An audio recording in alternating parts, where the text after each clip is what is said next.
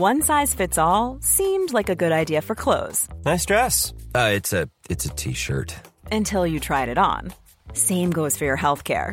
That's why United Healthcare offers a variety of flexible, budget friendly coverage for medical, vision, dental, and more. So, whether you're between jobs, coming off a parent's plan, or even missed open enrollment, you can find the plan that fits you best. Find out more about United Healthcare coverage at uh1.com. That's uh1.com.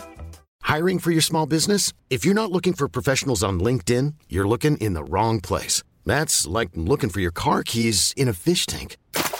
LinkedIn helps you hire professionals you can't find anywhere else, even those who aren't actively searching for a new job but might be open to the perfect role. In a given month, over 70% of LinkedIn users don't even visit other leading job sites. So start looking in the right place. With LinkedIn, you can hire professionals like a professional. Post your free job on linkedin.com slash achieve today.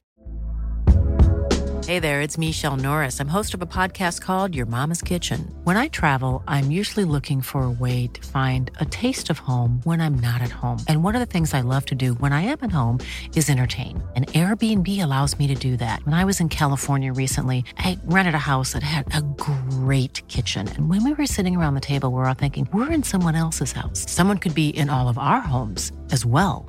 If you have a home, but you're not always at home, you have an Airbnb. Your home might be worth more than you think. Find out how much at airbnb.com/slash host.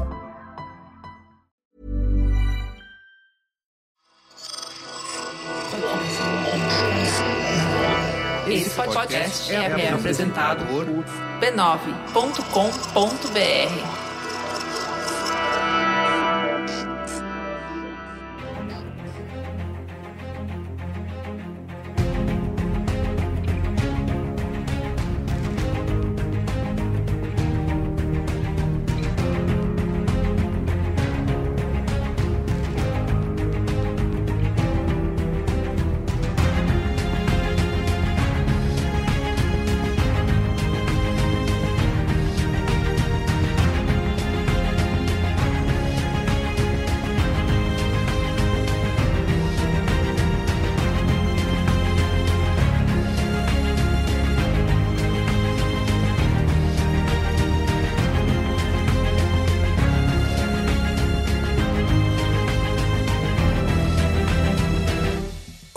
Carlos Merigo, esse é o Cinemático número 131. Estou aqui hoje com Soraya Alves Olá, pessoas! e Pedro Estraza. Fala aí, seu Sherlock Holmes. Bom, estamos reunidos aqui nesse primeiro Cinemático da semana para falar sobre Enola Holmes, né, que é lançamento da Netflix.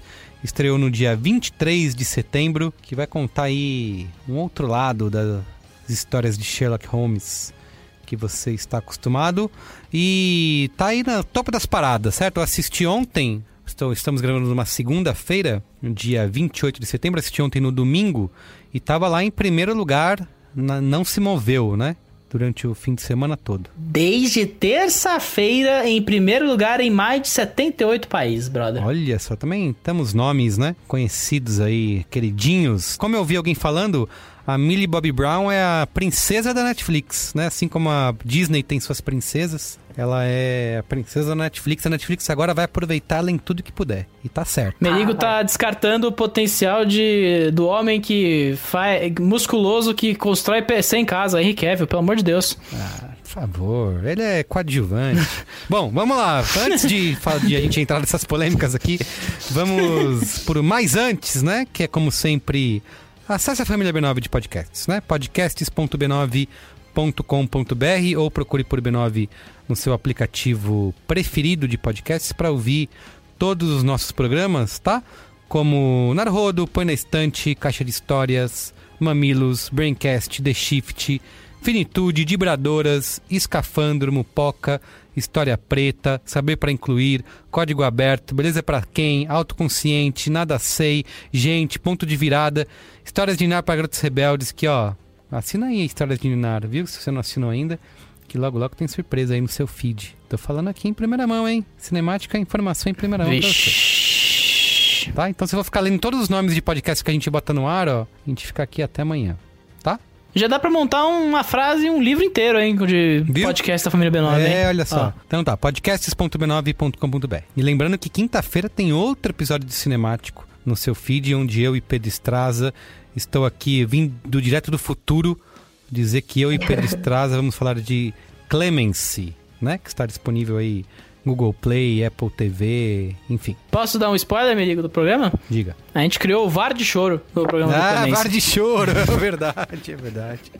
Ai, novo conceito criado pelo cinemático. Pedro Estraza analisando lágrimas, né? Sommelier de lágrima. Sommelier de lágrima, VAR de choro, tá foda, é hoje.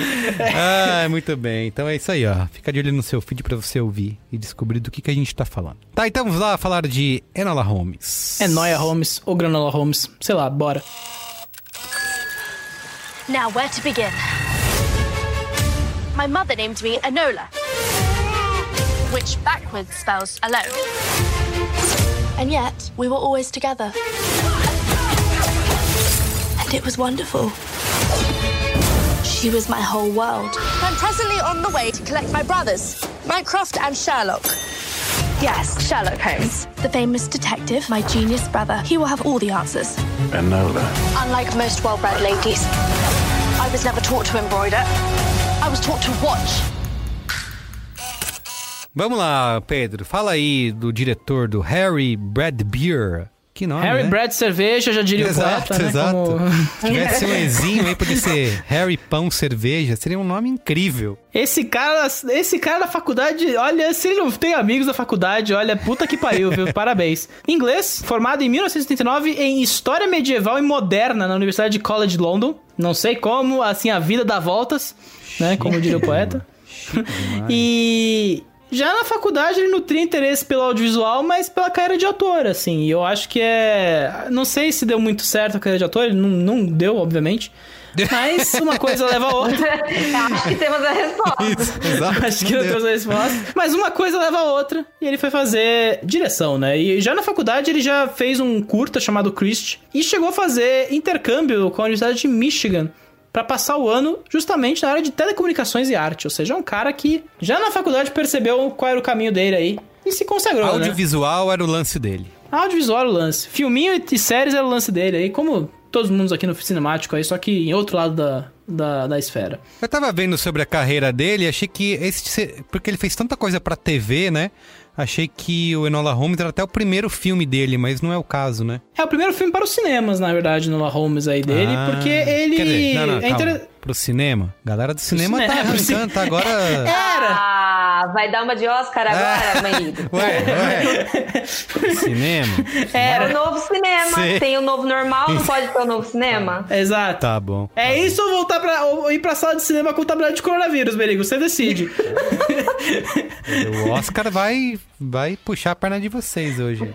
é, é, que o Oscar sempre puxa nossa perna, esse é o problema. Enfim, é, é um cara que. É, como o Merigo já me definiu, vem da TV, assim, e, e- e o Enola Holmes é o primeiro filme para os cinemas, entre aspas, aí para alguns, ou sem aspas para outros, mas é um cara que se formou exatamente no meio audiovisual da Reino Unido aí, famigerada Terra da Rainha aí. E é engraçado, né? Ele, ele começou como assistente de direção do John Schlesinger, que muitos devem conhecer como diretor de Perdidos na Noite, o- um dos grandes campeões do Oscar de melhor filme de todos os tempos. E durante esse trabalho que ele fez com o cara, ele foi fazer A Night with a Woman, A Day with Charlie, que é um curta, que ninguém nunca viu, provavelmente. É, fora do eixo Reino Unido dos anos 90. Que é importante a carreira dele porque é, depois de ser exibido na Channel 4, né? Que é tipo a, o SBT da- TV britânica aí, provavelmente. Nossa. É. Desculpa. O SBT da TV britânica. Eles têm tantos comerciais legais. Imagina que o SBT nunca fez uma campanha dessa que eles fazem. TV Cultura, então, pode ser? É, pode ser. tá difícil, cara. Depois de ser exibido na Channel 4, ele conseguiu aí uma parceria com a World Productions, que aí sim é onde ele decola na carreira, e aí que ele vai fazer uma porrada de série, incluindo aí o This Life, The Cops e Outlaws, que são uma série de policiais aí que eu acho que é, garantem a ele, entre as coisas, um- uma legitimidade da indústria. E o The Cops vai garantir a ele o BAFTA dele, né? Que ele venceu em 1998 como um dos envolvidos em melhor série dramática, que é onde a série ganhou. Tirando This Life, que é sobre jovens vivendo a vida de jovens no Reino Unido dos anos 90, ou seja, tipo uma cópia de Friends no Reino Unido, muitas das coisas que ele fez nessa época são voltadas ao eixo policial crimes, né? E isso envolve três filmes pra TV que ele fez entre 2002 e 2003 ali, que é o As the Beast Sleeps, Ace for Acid e As Noivas do Banheiro. Esse Ace for Acid e As Noivas do Banheiro, só pra vocês terem uma ideia, são dramatizações de serial killers e assassinatos reais. Então, você percebe que era um cara que tava ali no eixo. Vamos aproveitar e pegar audiência com base no sensacionalismo da época, né? Vou dizer que gosto desse eixo. Não vou dizer isso. Talvez seja um eixo que me interesse. Talvez, né? Ah, Puta, tem que ir onde tá o dinheiro cheirando, né? Nessas horas. TV britânica, porra, tá foda. De qualquer forma, né? Ele vai. Ele se sedimenta aí com um veterano da indústria, né? Mesmo tendo começado nos anos 90. É um cara que vai trabalhar em muita série. Você ter uma ideia aí, nos, até meados dos anos 2010, aí ele fez coisas como The Hour, que teve o Dominic West e o Ben Whishaw pré-Skyfall, né? Que é onde o cara estreou pro estreato. E o com Charles Dickens, que é uma antologia de histórias do Charles Dickens, blá blá blá. Só que aí, é claro, né? Tudo muda a partir do momento que ele vai conhecer uma mulher chamada Phoebe Waller-Bridge e ele vai dirigir coisas como Fleabag, que é o que leva ele ao Enola Holmes. Só pra ter uma ideia, né? A Phoebe Waller-Bridge escreve todos os, todos os roteiros de Fleabag. Ela é responsável pela criação, blá blá blá. Mas quem dirige 11 dos 12 episódios da série total é o Harry Bradbeer, né? Quem tá por trás, ele vira o homem de confiança da Phoebe Waller-Bridge. E não à toa dirigiu os dois primeiros episódios de Killing Eve, né? Então, é um cara que virou, assim, o parça pra todas as enrascadas aí. É, e ele, como dirigiu os dois primeiros, né, do Killing Eve, é o diretor que dá o, o caminho, né, para quem, Uhum. pra quem vier depois, né. É, então, pra você ver o nível de, de confiança que ele tinha nesse caso aí pra dar o, o pontapé inicial em outra série, né. É, então. E, e, cara, é muito engraçado, né? O cara, a partir daí, ele. Sabe, história pra valer, né? Ele deixa de ser a mão de obra do audiovisual do Reino Unido, né? Aquele cara que. Não, chama ele que ele sabe dirigir aí, ele Sim. faz uns ba- um bagulho ba baneiro aí, mas ele não precisa tomar o nome da O situação. genérico. É, o generic man, né? Como diria certos, as más línguas. E, cara, ele vence o Emmy de melhor comédia, melhor direção em comédia no mesmo ano ali, sabe? É, é um ponto importante na carreira dele. E, claro, abre caminho pra ele pra Hollywood, onde a partir de 2017 ele vai começar a se envolver, né? Ele dirigiu o piloto de Remy, né? Por exemplo. Que Ah, que, é a aliás, série Pedro, da... a gente teve hoje as discussões nas redes sociais, né, no Twitter. Ele, que com Fleabag, inventou a quebra da quarta parede, não foi? Tô sendo irônico, A gente, raiva, pra a raiva de Carlos Merigo neste momento. para nosso pra, pra nossa ouvinte aqui. Ironia, estou fazendo coelhinhos voadores com as mãos. Sai o programa e duas horas depois Merigo é flagrado xingando uma geração É Z inteira, um assim, no- no, tweet, Twitter. né, famigerado tweet aí no fim de semana dizendo que Enola Holmes não seria possível sem Fleabag, né? Sem a Philly, Ah. Phoebe Waller-Bridge ter quebrado a quarta parede na série. Né? Porque só assim inventaram essa, esse conceito, né? Do ator olhando para a câmera e falando diretamente para o espectador. É, e aí Enola Holmes foi possível. Então teve toda uma discussão em torno disso. Que foi Ciro Gomes que disse que a ingenuidade é uma benção? Não, acho que não. Acho que não foi. Não. Acho que não foi o Ciro Gomes. Ele falou muitas Não. coisas já, mas E não Uma falou, né? com, com três, quatro palavras não foi o Ciro Gomes.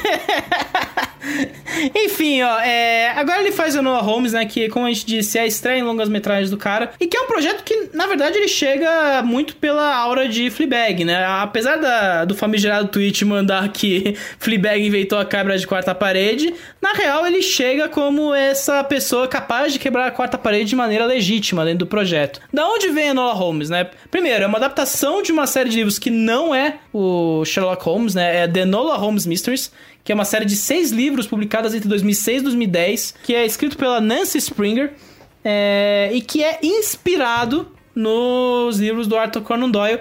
Só que assim, né, tem uma tem toda uma treta muito engraçada em torno desse projeto, porque aparentemente o filme está sendo processado pelo espólio do Arthur Conan Doyle por plágio, sendo que em tese a maioria dos livros do Sherlock Holmes está de fato em domínio público já faz um tempinho, já é uma- eu acho que vem desde 2010, inclusive, esse caso. Mas o que o espólio do Arthur Conan Doyle, que sei lá, né, cara, pelo amor de Deus, solta essa e vai pra outra, não sei, eu- pelo amor de Deus. Eles alegam que o filme, pelo menos, usa uma versão do Sherlock Holmes que ainda é do domínio do Arthur Conan Doyle. Ou seja, é a versão do Sherlock Holmes com emoções. É sério, esse é o ponto de todo o processo em torno do filme, né? Então, eles falam assim que até a Primeira Guerra Mundial, o Sherlock Holmes nos livros é uma pessoa fria, que não tem emoções, né?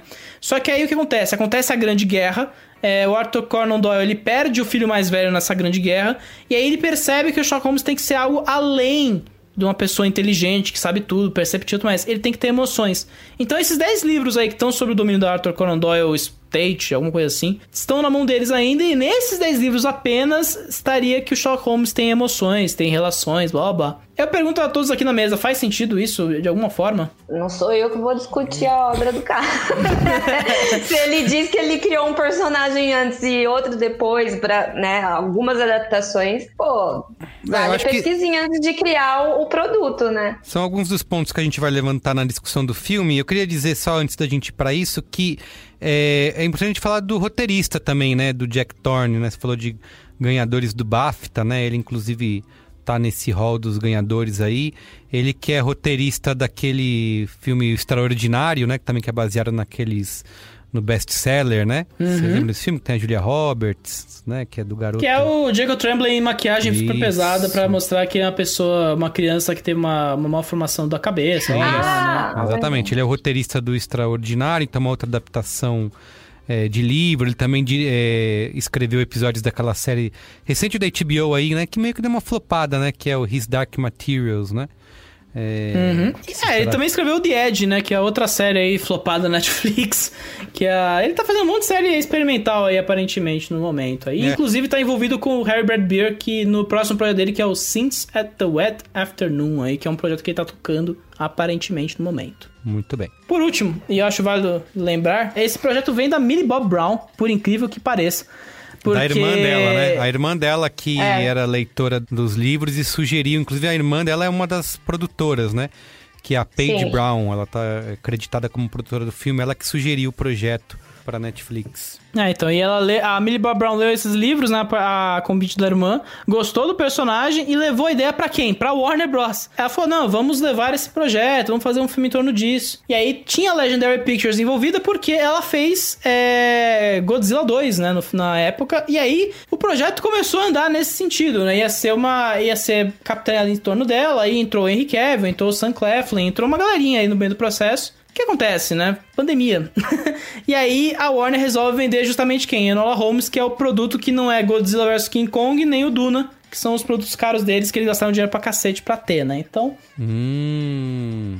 Então era um filme que era da Warner, ia pro cinema, coisa toda. E aí, e aí... eles decidiram, ah, mulher, né? Melhor passar pra outra. Foi isso? Melhor passar pra Netflix. É isso, né? Não é filme de hominho. Isso, não é filme de boneco, exatamente. né? Não é filme de boneco. Ai, meu é. Deus, muito perdido. Então vamos lá, vamos. Sinopse? Sinopse! Na manhã de seu 16º aniversário, Enola Holmes descobre que a mãe desapareceu, sem qualquer pista de seu paradeiro. A jovem acaba aos cuidados dos seus irmãos, Sherlock e Mycroft, que decidem mandá-la para uma escola de meninas da classe alta. Indignada, ela foge e vai sozinha procurar a mãe em Londres. Muito bem, ó, a repercussão do filme no Letterboxd está com uma média de 3.2. No Rotten Tomatoes, 92% da crítica aprova o filme versus 69% do público. É uma diferença considerável, né? E no Metacritic, uhum. 68 de 100. Como a gente falou aqui no início, é, o, é um filme da Netflix, né? Então os dados são um pouco limitados, mas na posição ali no ranking tá lá em primeiro lugar, né? Está bombando assim no nível que eu acho que não bomba já há um tempo na Netflix aí, né? Então está no, na primeira posição desde quarta-feira na Netflix, porque aparentemente agora a Netflix tem essa meta de transformar sua janela de lançamento na quarta para os filmes e dando muito certo, né? O filme lidera. A gente falou disso, né? Recentemente tem as estreias na sexta, né? E tem as estreias na quarta-feira, né? É, eu acho que eles não querem colocar séries e filmes competindo entre si agora, eles querem realmente vencer todas as suas órbitas no, é, O padrão tem sido esse, então, filme às quartas e séries às sextas, é isso? O Power acho que foi, a se... foi numa sexta-feira, né? Que estreou. Não tem. Não tem Power lógica um pouco. Foi numa sexta-feira. É, eu acho que é mais tipo, olha, a gente tem duas coisas que vão competir, então vamos colocar uma coisa aqui e outra coisa ali. Mas o Enola Holmes, por exemplo, não tinha nada, né? Foi uma semana bem fraca de lançamento da Netflix, tanto que eu acho que o Ratchet continua aí na, no top 5 da, da Netflix. Continua. E, cara, é isso. Você tem ne- nada acontecendo na Netflix por uma ou duas semanas. E você tem um filme com grandes estrelas de Hollywood e com nomes que interessam muito as pessoas, né? O, o diretor de Fleabag, o Superman. Você tem a, a Stranger Things. Bomba, né? E aí, cara, a gente tá come tem começando a rolar umas análises de que talvez esse filme entre no famigerado top 10 de mais assistidos da história da Netflix, né? Só que, né, como, como é dito, é, é um caminho trilhar, né? Pra entrar nesse top 10, você precisa bater a marca de 48 milhões de streams, que é o que tem o date perfeito hoje em dia, que é coisa pra cacete, aí eu acho que é, um, é, é uma, é uma China, então, provavelmente. Você tem que bater ainda, os, no- pra chegar no primeiro lugar, você tem que bater o resgate, tem 99 milhões de, de streams, né? Nossa. Então, E por quê, né? E por quê? Bom, ô, Soraya, começa aí falando sobre Enola Holmes. O que, que você achou? Se você gostou ou não? Olha, eu gostei, porque eu acho que é um filme bem leve, bem sessão da tarde, mas é aquele sessão da tarde que, quando passa pela milésima vez, você ainda assiste. Tem essa classificação de filmes. A gente que tá de home office sempre vê todo dia o que vai passar na sessão da tarde. Esse é um filme que eu assistiria ali de boa no meio do meu trabalho. Eu acho que o filme ele entrega tudo que ele se propõe. Eu gosto de ver a Millie Bob, a Millie Bobby Brown um pouco mais, né, diferente do que a gente viu até agora, entregando novas coisas. Acho que sim, ela tem um potencial gigante para ser dessas atrizes que vai crescer e vai fazer coisas ótimas. Espero que ela tenha uma boa assessoria ali para caminhar essa carreira em escolhas de filmes, porque para mim ela é uma atriz que entrega tudo. Talvez em alguns momentos não dá, né? Aquela. Falta um pouquinho, mas é, é uma jovem de 16 anos. Esse pouquinho que é uma falta é jovem de totalmente 16 anos. Porra, É eu não consigo superar. né? Não, é eu aceitável, gosto desculpa. também bastante que, apesar de nomes importantes como o Henry Cavill estarem ali, eles não roubam em nenhum momento o, protagonista, o protagonismo da menina. Porque é isso, o filme é dela, os livros eram ela, ela é a personagem principal. E nenhum grande outro nome roubou cenas dela ou roubou o protagonismo em nenhum momento. Então, acho que isso foi de uma delicadeza e de uma direção muito boa, porque senão poderia ter acontecido, até mesmo porque as pessoas querem ver esses caras na tela. Então, vamos deixar eles mais tempo na tela. E não teve, isso foi ótimo. E, particularmente, eu gosto muito da aura toda de Sherlock Holmes. Então, eu senti que, embora seja realmente muito voltado para um público mais jovem, que não é exatamente a galera que é fã de Sherlock Holmes, que lê os livros e tudo mais, tem também o cuidado de dar uns agradinhos para fãs de Sherlock. Na hora que aparece, por exemplo, o inspetor Lestrade, você fala, ah, ali, esse personagem de sempre que faz parte do Sherlock. Então, são pequenas coisas, porque, de novo, é uma história dela e não do Sherlock, mas que dá aquele agrado para você se sentir no, no universo, né, Sherlock Holmes. Então, assim, para mim ele cumpre o papel de ser um filme leve, um filme gostosinho e que dá muito para ver o que vai ser a Millie daqui a alguns anos em outros papéis até. Concordo bastante, né? Até a expressão assistir junto com a Gil filme em casa, a expressão que a gente usou ao fim é um filme militudo, mas fofinho, né? Porque Sim. ele vai bem pesado ali, né? em- tem até um aspecto político, né? De, de votação, né? De direitos de voto das sufragistas e tudo. É, mas ele tem essa aura toda fofinha, né? De ser divertido, de ser leve, de ser um filme. é, apesar de ter uma classificação. Eles falam isso, né? Que é um filme pra família, mas a classificação é 16 anos, né? Então não é tão pra família assim. Caralho. É, e eu consigo. Uma coisa que eu fiquei pensando assim, na, tá na minha filha, né? Ela, como, como ela vai adorar quando ela for mais velha assistir esse filme, ver esse personagem. E eu acho que eu vi algumas reclamações né, de ter um Sherlock descaracterizado e tal, né? Isso que o Pedro explicou, né? Da, das fases do Sherlock Holmes, que aí a gente vê um personagem que é mais empático, né? Até, até generoso. Mas pra mim a verdade é que dane-se o Sherlock Holmes nesse filme. Ele é só realmente um pano de fundo, um coadjuvante pra servir de, de escada pra gente conhecer a irmã Sim. dele, né? E, e para mim o filme é o veículo perfeito pro estrelato da Millie Bobby Brown aí, que é super carismática, né? E, e realmente domina o filme é, de cabo a rabo, assim. Eu vi alguns, alguns vídeos de, de entrevista, até de making off. Ela tem 16 anos, né? Super jovem e tal.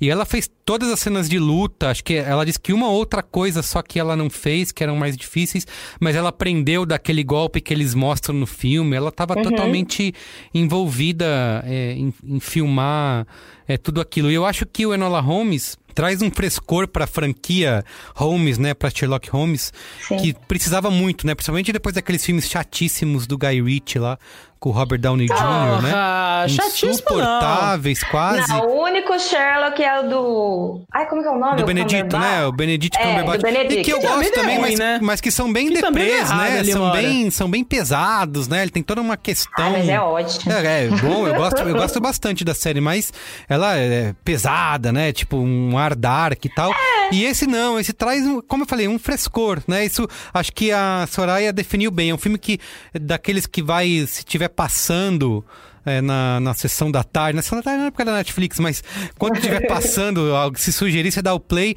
E eu espero que, como sugere, ah, o- o- são seis livros, né? Eu espero que, eu espero que dê realmente uma vazão para uma franquia aí longeva para Netflix, até porque a gente teve que aguentar três barracas do beijo, né? Então que tenha três, quatro, cinco, seis Enola Com Holmes. certeza, porque não deixa de ser um, um mesma faixa etária de público-alvo que vai se interessar e consumir bastante isso. Então, se a galera tá assistindo Barraca do Beijo, vai assistir Enola Holmes pra Netflix É. fazer mais. Isso, e aí até comparado a esses filmes recentes que a gente tem visto na Netflix, eu acho que isso eleva ainda mais Enola Holmes, né, nessa classificação aí, até perto desse resgate que o Pedro falou que é o primeiro lugar aí, né, que pelo amor de Deus, Ah lá, vazio ah como uma... Enfim. inexplicável. É, então espero que tenha. Como eu falei, assim, eu acho que. é, é, antes de eu passar a palavra pro Pedro, que eu sei que vai bombardear o filme aqui, é, eu acho que é isso. Tá tão bom até! Né? Eu acho que ele tem essas questões, né? Tem essa mão pesada aí na militância e tudo, que até é necessário. Mas eu fiquei pensando, tá, se fosse uma mulher na direção e no roteiro, se ele não teria um pouco mais de nuances, né? Nessas questões. Que no caso, você vê, é um filme super feminista, mas ao mesmo tempo quem tá comandando aí direção e roteiro são homens, né? Então, eu Sim, acho que. Mas eu acho que, particularmente, eu acho que até a questão da militância, ela é sim, né, a- a- o pano de fundo do filme todo. Mas eles poderiam, em alguns momentos, até ter pesado mais a mão em alguns assuntos, por exemplo, a questão do voto. Ela é falada e ela fica ali como algo importante. Sim. Mas eles não vão a fundo nisso e fazem disso uma grande coisa, porque não é sobre isso. Verdade. A questão do feminismo é muito presente porque é a criação dela que faz ela ser quem ela é. Isso. Então isso vai estar presente muito. Mas de resto, poderia até ter sido mais, né, militudo É e não foi. Foi Cê- um tom legal. Você tem razão. E eu acho que um dos méritos pra mim do filme, que eu acho que muitos desses de- dessas propostas espertinhas, né, que gente que fala pra tela e nananá, ou até falei do Guy Ritchie aqui, é que o filme começa lá em cima e vai, né, se arrastando até o final. E eu acho que o Enola Holmes tem um dos méritos pra mim é que ele mantém essa energia até o final, sabe? Ele pode às vezes se confundir ali com um monte de coisas abertas e de casos que precisa resolver, mas acho que essa energia que o filme apresenta desde o início, ele carrega até o fim. E um dos grandes méritos, como eu já citei aqui, é da Millie Bobby Brown conseguir eh, prender a gente na tela com carisma. Pedro Straza, vai lá. Antes de tudo, eu, eu fico indignado com esse, esse maus tratos de resgate. Vocês podem falar mal de Dark à vontade, não me, não me diz respeito. Mas resgate não é pra falar mal aqui nesse programa, tô dizendo. Ouça o cinemático lá, pra se você quiser ouvir a gente discutindo sobre resgate. Procura aí no seu feed que a gente falou. Mas o Enola Holmes, eu, eu gosto. Uma coisa que eu gosto muito do Enola Holmes é como ele é. Apesar de ser uma produção infantil, é, situado no universo do Sherlock Holmes, ele é uma parada mais subversiva em relação ao material original, né? A gente tem uma questão ali que eu sempre lembro de Enigma da Pirâmide, né? O Ratinho Detetive, né? Essas produções infantis, porque Sherlock Holmes, né, virou esse essa maisena do produto infantil, né? A gente, apesar do, da guinada pro rumo adulto, a lá Guy aí, que fez uns filmes me- melhores do que ele tem feito ultimamente, né? Vide, sei lá, Aladdin. É, eu não consigo dizer nada em relação a isso, infelizmente. Eu sentia, sentia a tentativa, mas a, a fa- a falha foi foda, né? o, menino, o garoto Guy, tentei, mas. Tem- não dá. Uma coisa que eu acho legal, né, é como essa relação com o material é sempre de contestação, né? Então, beleza, a gente tem o Sherlock Holmes ali, que é uma, uma figura inteligente e tudo mais, mas a própria deturpação do Mycroft, por exemplo, né, que foi sempre essa figura de autoridade, o cara super chato, conservador, como isso é voltado numa questão de patriarcado. É, a relação que ele tem com a mãe, ou a relação que o próprio Sherlock tem com a mãe, né, muito de, é, são muito de rompimento, porque a mãe é claramente uma feminista, uma pessoa que não, é, não quer ser posta ali nos limites da, da sociedade da Inglaterra do início do século XX, né? E ela ensina a filha, acima de tudo, a ser isso, né? Todas aquelas lições que ela dá, né? Todo aquele prólogo é muito sobre essa questão da filha é, não ser o penduricalho de homem na sociedade britânica, né? Então ela vai aprender a lutar, vai aprender a tirar flecha, vai aprender vai ler todos os livros da biblioteca, porque o ensino que se dá para as mulheres naquela época é seja uma grande dama, case-se, tenha filhos, né? Tem esse ideal de reprodução. Eu não vou entrar em específico sobre essa relação com o feminismo de fato, porque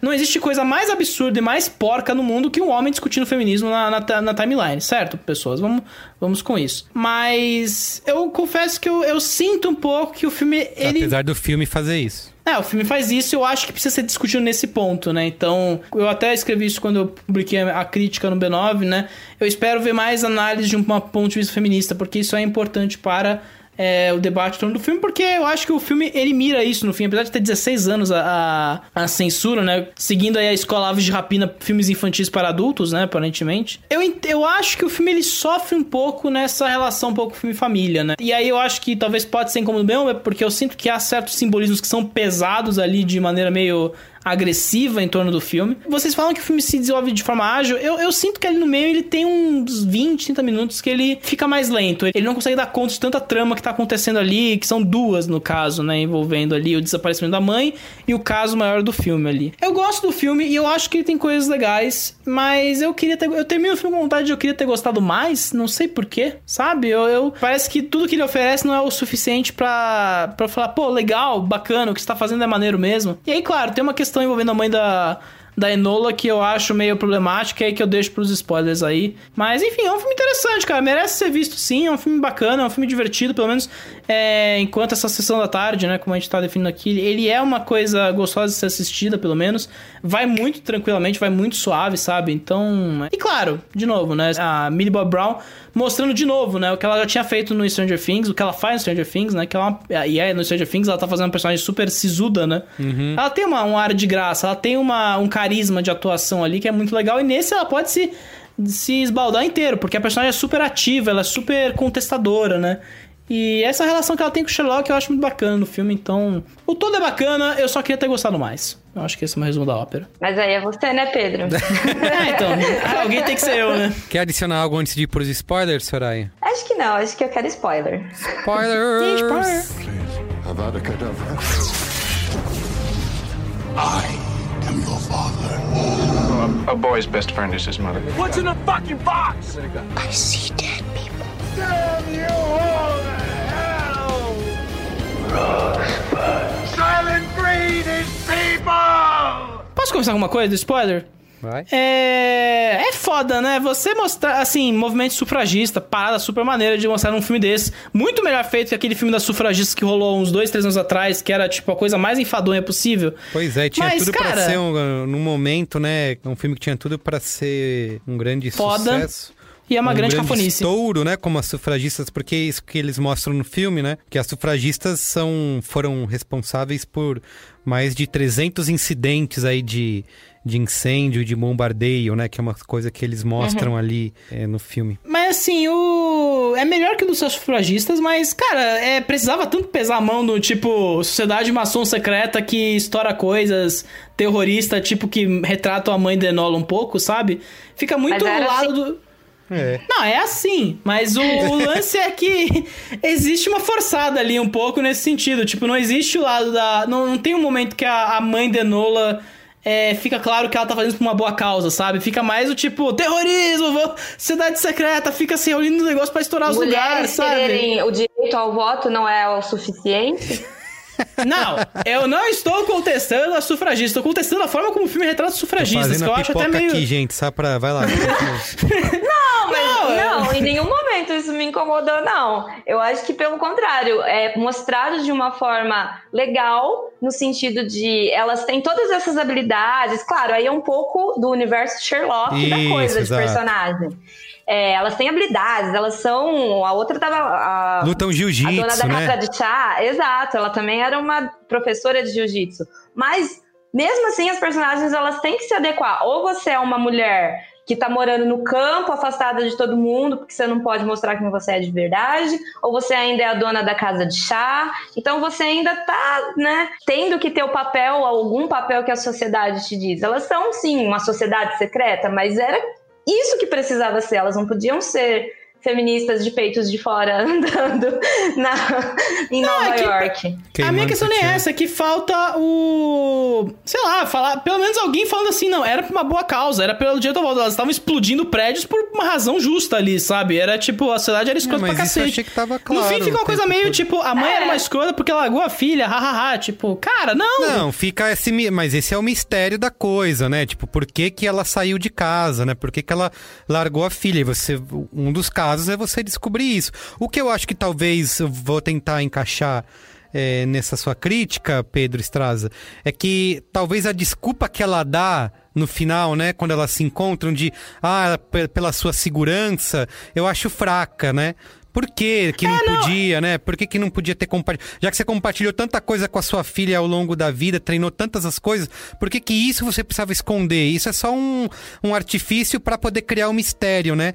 É, talvez esse seja um ponto, mas Eu já compro mais a ideia de que, inclusive o Sherlock faz isso, né? Ele fala, isso aqui parece mais um dos grandes planos da nossa mãe. uhum. Não é que ela sumiu, ela, ela criou um plano pra Enola explodir e virar quem ela é. É, Entendeu? sim, faz sentido. Pra ela poder viver aquele.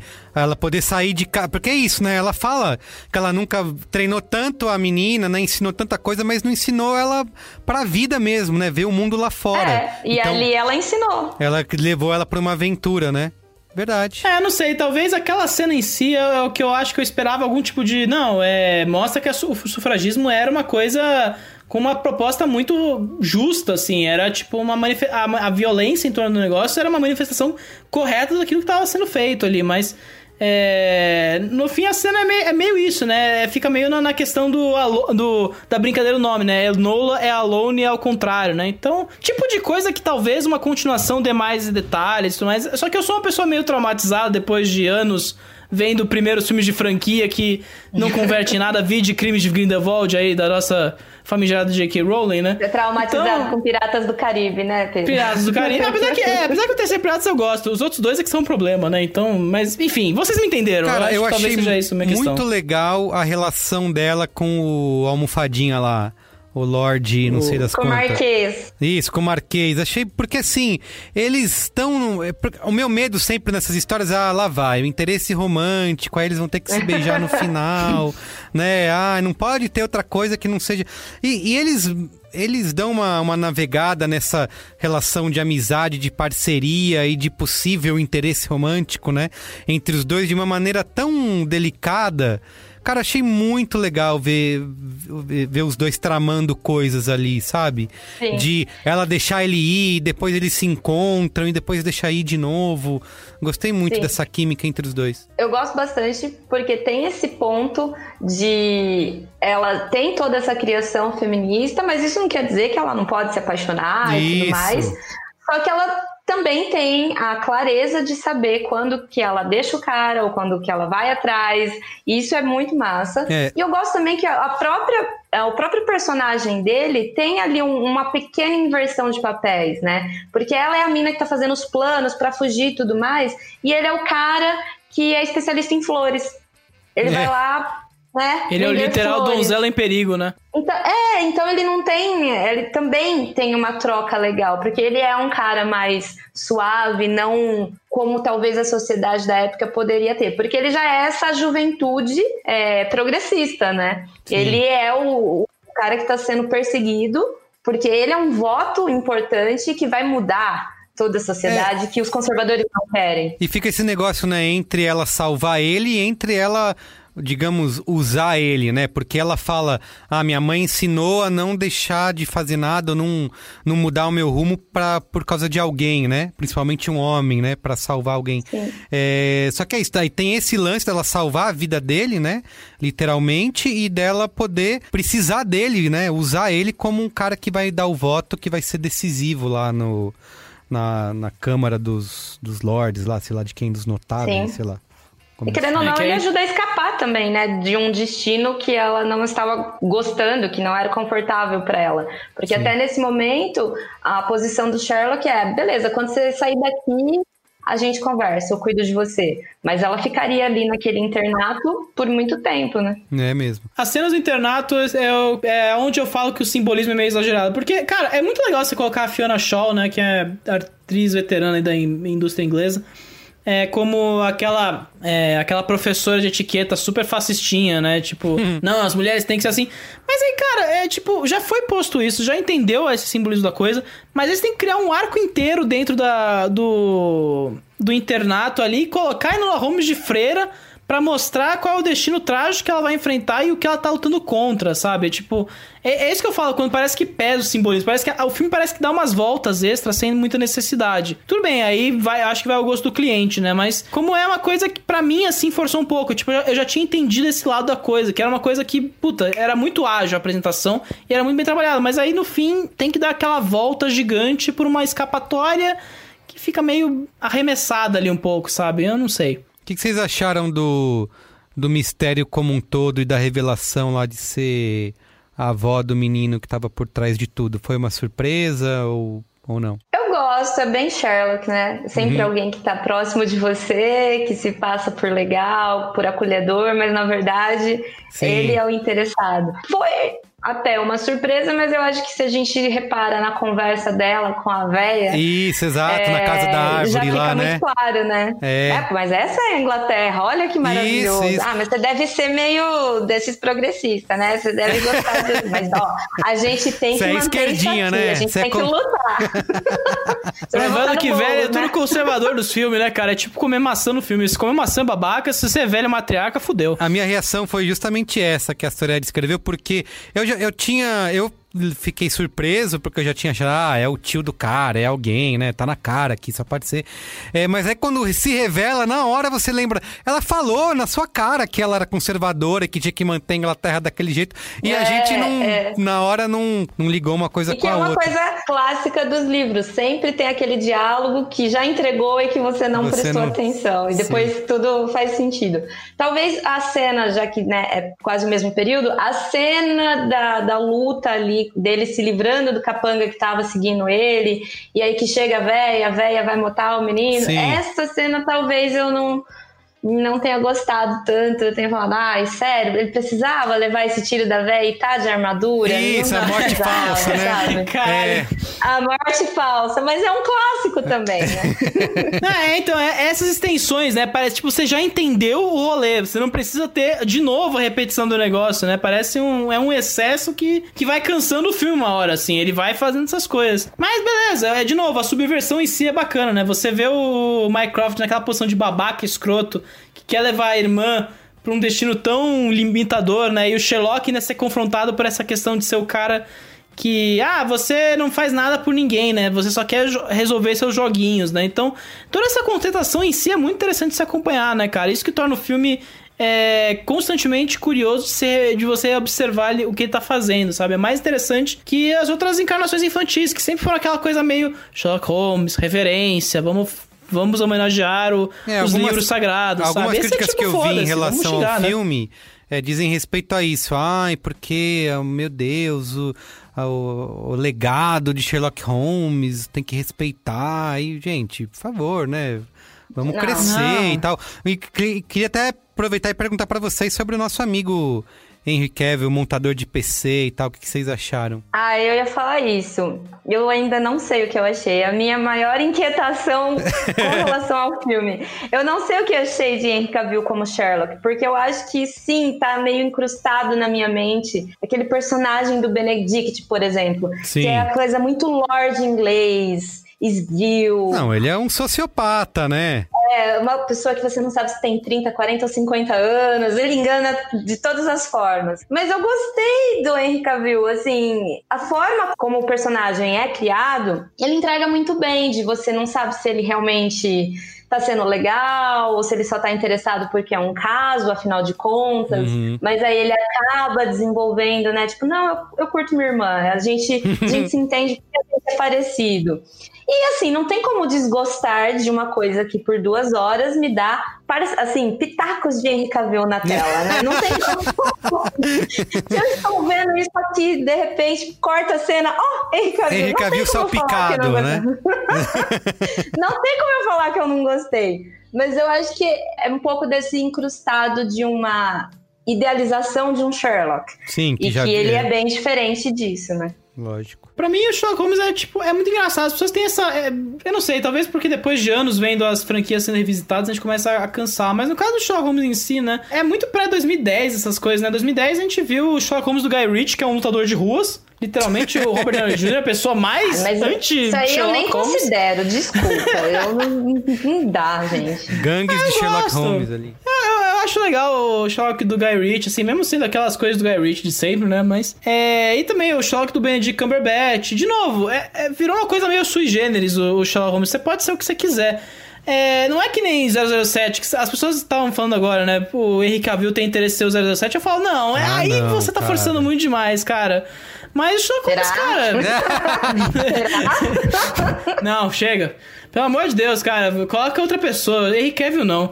Mas o, o Sherlock Holmes, cara, faz todo sentido ali. Ele te- e é o que a senhora disse, o cara traz uma, um calor ali pro personagem que eu acho bacana, é muito bem É. trabalhado. E a relação que ele desenvolve com a, a Emily Bobby Brown. Millie. Bob Brown. Enola a Millie Bobby Brown. É. Millie Bob Brown. pra Granola Holmes aí, é, ela traz uma- ele faz uma, um bom par ali. É muito legal essas relações. E é, de novo, uma visão. é- é, o filme se propõe como uma visão subversiva àquele material original. Então é coerente, cara. Não precisa ser o de sempre. Agora, se isso, o, com relação ao, pro- ao processo, que é meio balela, é meio tipo, não estamos ganhando dinheiro em cima disso, aí é foda mesmo, mas. Sei lá, tá tudo bem. Muito bem. Vamos dar notinhas? Bora. Olha, eu vou começar aqui, eu vou dar três estrelinhas e meia. Eu vou de 3,5 também. Tem que ser o- a rebaixar sempre, né? tem, Sempre, tem que sempre. ser o. Caralho. Eu vou dar duas estrelas e meia, cara, de Quê? novo. duas estrelas e meia. Falou que gostou. Ah, é dois e meio pedindo pra três. É, esse que eu, é essa a minha, minha Ah, opinião. ele Nossa senhora! nossa Olha nota. só Pedro, isso, nossa, cara. Você não vem mais. É um novo conceito em nota, então é dois e meio Nossa. pendendo pra três. Merigo, agora tem uma nova logística. O Pedro vai ser sempre o primeiro a dar nota. É, pra É ele isso não jogar, cinco estrelas só pra pra ele não arredondar. jogar né? pra baixo. Entendi. Tá bom, ó. Seguinte, seus, seus bandos de degenerado aí. A, a média semática é 3.16667. Então, Três, Três. né? Vamos lá então, momento pós-créditos. momento pós-créditos. Rapidamente aí, Pedro traz outras estreias da semana. Ah, vamos aproveitar que Dona Soraya Alves tá aqui, que eu não pude não tive a oportunidade de falar do, da estreia da, da série semana passada. É, Soraya Alves, o que você achou de Ratched, a primeira temporada? Nossa, assim, um mix de sensações. Talvez isso seja bom, talvez isso seja bom, né? Às vezes você, a gente tá querendo assistir a- alguma coisa e sair sempre com uma puta opinião, gostei, não gostei, sempre cravado. E aí você assiste uma coisa que você não sabe definir muito bem, que é esse caso. Só pra gente contextualizar É. aqui, Ratched, que é uma série também da Netflix, do Ryan Murphy, né?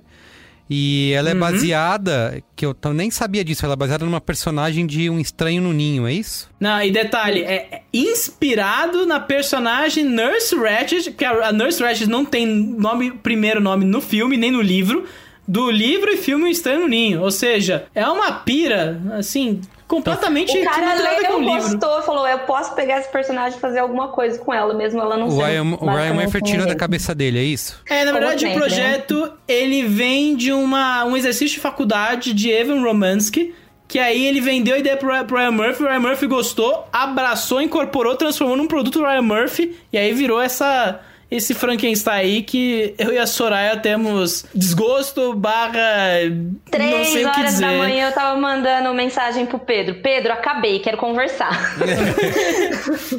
Porque eram muitos sentimentos. Assim, é, o começo da série, até uma metade dela, eu gostei muito. Foi aquela coisa que eu fui assistindo realmente. Ia dormir duas horas da manhã porque eu queria ver o próximo episódio. A fotografia, como né, todos os trabalhos do Ryan Murphy, não tem como falar, é espetacular. Assim, é lindo de ver. A atuação da Sarah Paulson, não tenho o que falar também, é totalmente intrigante. Essa personagem que ela é uma personagem misteriosa e toda treta, ela te envolve e, e eu fiquei, eu fui envolvida por ela. Mas aí começa a correria, né? Que segundo o Pedro é a série inteira. Mas pra mim, da metade pro final, especialmente o episódio 7, eu, é uma Nossa. correria que eu nem. Não é que eu nem desgosto das resoluções dos personagens. Eu não gosto de como é mostrado numa corrida maluca. Foi assim, me deixando. Putz, eu tava gostando tanto e agora tá virando isso e acaba. Acaba bem aberto, provavelmente vai ter mais temporada, né? Vai, provavelmente. E, e eu fiquei com aquela impressão de algo que eu comecei gostando muito e que não me entregou aquilo que ou a minha imaginação criou que seria, ou porque realmente teve muitas falhas ali, especialmente nessas resoluções muito corridas e meio sem cabimento. É quase um desastre de trem que, tipo, você não, você não consegue parar de ver, mas você sabe que tem coisa muito horrível acontecendo, porque realmente, a história, concordo com você, o sétimo episódio, cara, o número de plot twist, reviravoltas que acontecem, assim, por segundo, é meio enlouquecedor, assim, na série. E a série é dessas que, tipo, mostra uma coisa e no segundo seguinte tá, tá mostrando dois personagens explicando a situação que você Isso acabou é- de ver, sabe? É problemático também. É uma série. Assim, o primeiro episódio eu, eu, eu gosto de falar, é cheirado a base de cocaína o negócio ali. Porque é o Ryan Murphy, no mais Ryan Murphy possível, assim, explodindo de, de Ryan Murphys, né? A câmera, se você achar um plano que a câmera tá parada por 10 segundos, você já venceu no, na vida, assim, porque é, é uma loucura. Eu, eu dou até risada, fico pensando quem viu, quem ama Estranho Ninho, que vai ver a série. Não, vou ver o Estranho, vou ver o derivado de Estranho Ninho. A, a cara de frustração com o negócio ali é, é- é- deve ser animal de se assistir, assim. Mas é, é- Eu concordo com a senhora, é uma loucura essa série. Não tem nem. nem... Vale ver, vale ver, porque realmente é uma série envolvente. Mas se a sequência com que ela vai acontecendo vai te agradar ou não, aí você tem que ver isso. Agora, o Ryan Murphy que tá produzindo, né? Assim, nos últimos anos aí, tanta Ah, coisa dele É Netflix. Ele estreia, assinou né? um contrato com a Netflix, né? De Ah. cinco anos, três anos. Sei lá, many anos. Eu não lembro. Eu não lembro se era três ou cinco anos. E aí ele vai ter que produzir muita coisa mesmo. Vai e é ter- engraçado porque é, ele fez Hollywood há Isso, poucos é. meses, né? E eu assisti e pra mim foi a mesma sensação. Tipo, a coisa vai e em algum momento ela enche muito linguiça e aí em outro ela tá correndo absurdamente pra dar finalizações. E tipo, porra, por quê? E ele tem esse filme que ele. que é o The Prom, né?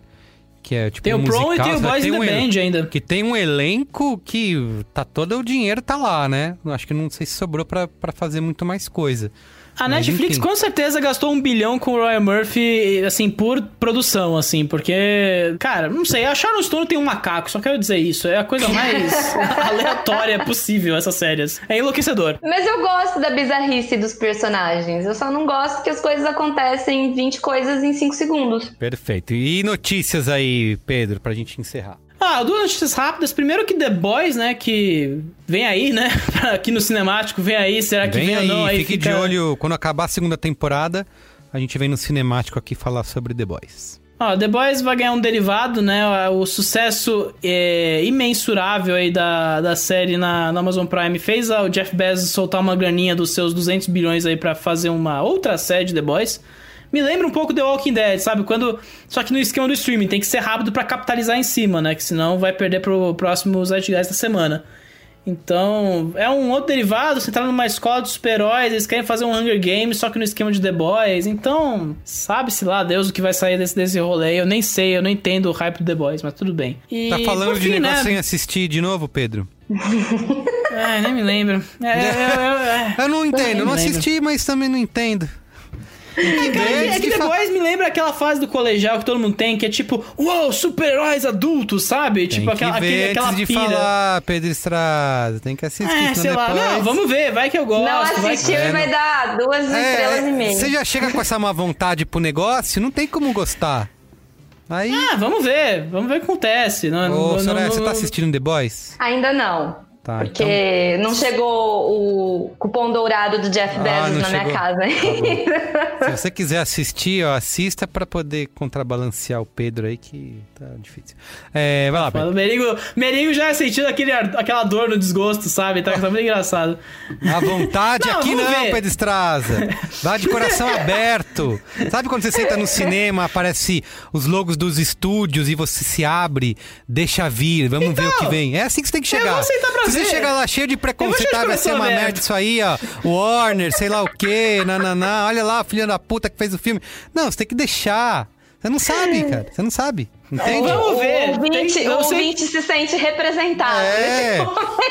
Sabe quando aparece, por exemplo, você vai assistir um filme no cinema, aparece lá, escrito, produzido, dirigido, feito tudo por M. Night Shyamalan, e você, ah, é isso, vem. Imagina que todos os filmes são assim. Quando eu sento pra E ver, aí, meu quando é, coração tá por aberto. exemplo, aí o até filme do lá Shyamalan. É um processo, entendeu? Você chega assim lá é pro o filme processo do de Shyamalan. Você chega assim pro filme do Shyamalan e mesmo quando são ruins, você chega gostando. Porque você já chegou O lá dia de que o coração Shyamalan aberto. dirigiu o episódio de The Boys, maluco, eu vejo toda a série Olha em lá, 30 olha lá, tá segundos, você não vendo? tá entendendo? Ele Ah faz por Ah. nome. Tem- sabe o que tem que começar a fazer com o É, Pedro, Soraya? nome. Isso, tem que começar a fazer teste cego. Tem que cortar a parte dos créditos, sabe? Já começa direto no filme, não vê Nossa, nome. perfeito. Só vê o Mas é filme. o que eu faço na E mostra aí do você ano, opina. tipo, Novo 50 estilo de crítica no B9, Não tá é? implantado a partir teste de agora. cego, teste cego. Não sabe estúdio, não sabe céu. diretor, não sabe escritor, não sabe nada. Não sabe onde se formou, quantos anos Isso. tem. Vocês estão construindo uma imagem minha aqui que é absurda. Eu não É sou aí. o tênis do, do tênis verde, pelo amor de Deus. Tá Vai doido. Vocês estão tudo louco. Enfim, ó, é tudo isso pra dizer que tivemos uma nova rodada de adiamentos na Disney aí, aparentemente, né? Agora é, vamos ficar um ano sem um filme da Marvel passando nos cinemas aí. Olha que, olha que milagre aí. Porque Viúva Negra agora estreia em maio, Eterno só em novembro. E Shang-Chi em julho do ano que vem. Então, adeus blockbusters aí, até porque não tem cinema que dê conta desse rolê no momento, né? Então, Mas tem Mulher Maravilha em dezembro, que é da DC, então quem gosta de super-herói tá representado. Vai ter filminho de herói, sim. tem entre aspas, né? Vamos ver quanto dinheiro o Tenet faz até lá. Vamos ver o que acontece, né? Vai, pra vai, vamos Disney, vendo. né, gente? Só sobra uma coisa. Força guerreirinha aí. Quem sabe, né? Uma última informação também, é engraçado que tacaram o West Side Story do Steven Spielberg um ano pra frente, né? E estreia agora em dezembro, jogaram pra dezembro de 2021, assim, o negócio tá... Galera tá super temerosa aí dos resultados do, das bilheterias aí ultimamente. Nossa, coisa, coisa chata de Avatar, que já foi chato primeiro, agora vem um segundo James desnecessário. Cameron fechou a gravação, agora, agora veio, veio, pai. Veio 3D sem óculos, eu acredito. Muito bem. Vocês têm um recadinho final aí antes da gente encerrar ou não? Acesse o site! Acesse! b9.com.br, né? Ô, gente, olha, obrigado, viu? Quem quiser entrar em contato com nós, o e-mail é cinemático.b9.com.br ou procura a gente nas redes sociais, né? Brains9, eu sou o Semerigo. Quem que você é, Soraya, nas redes sociais? Eu sou o So Alves. So Em Alves. todas as redes sociais. E você, Pedro Estraza? Pedro S. Azevedo, só vai. Ou não, não me segue, pelo amor de Deus. Não, não- Muito bem, gente. Obrigado, viu? Até quinta-feira. Até quinta-feira. Obrigado. Até. Tchau. Tchau.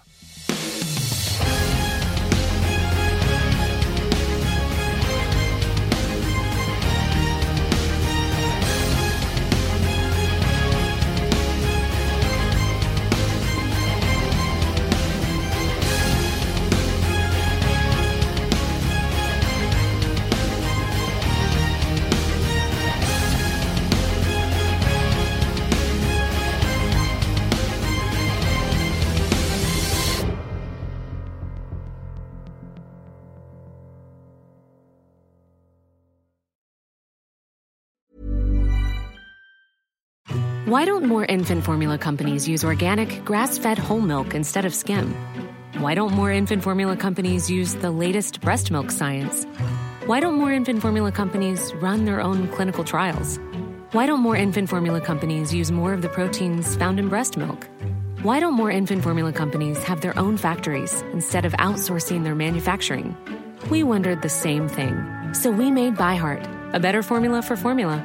Learn more at byheart.com. Hey, it's Paige DeSorbo from Giggly Squad. High quality fashion without the price tag. Say hello to Quince. I'm snagging high-end essentials like cozy cashmere sweaters, sleek leather jackets, fine jewelry, and so much more. With Quince being 50 to 80% less than similar brands. And they partner with factories that prioritize safe, ethical, and responsible manufacturing. I love that. Luxury quality within reach. Go to quince.com slash style to get free shipping and 365 day returns on your next order. Quince.com slash style.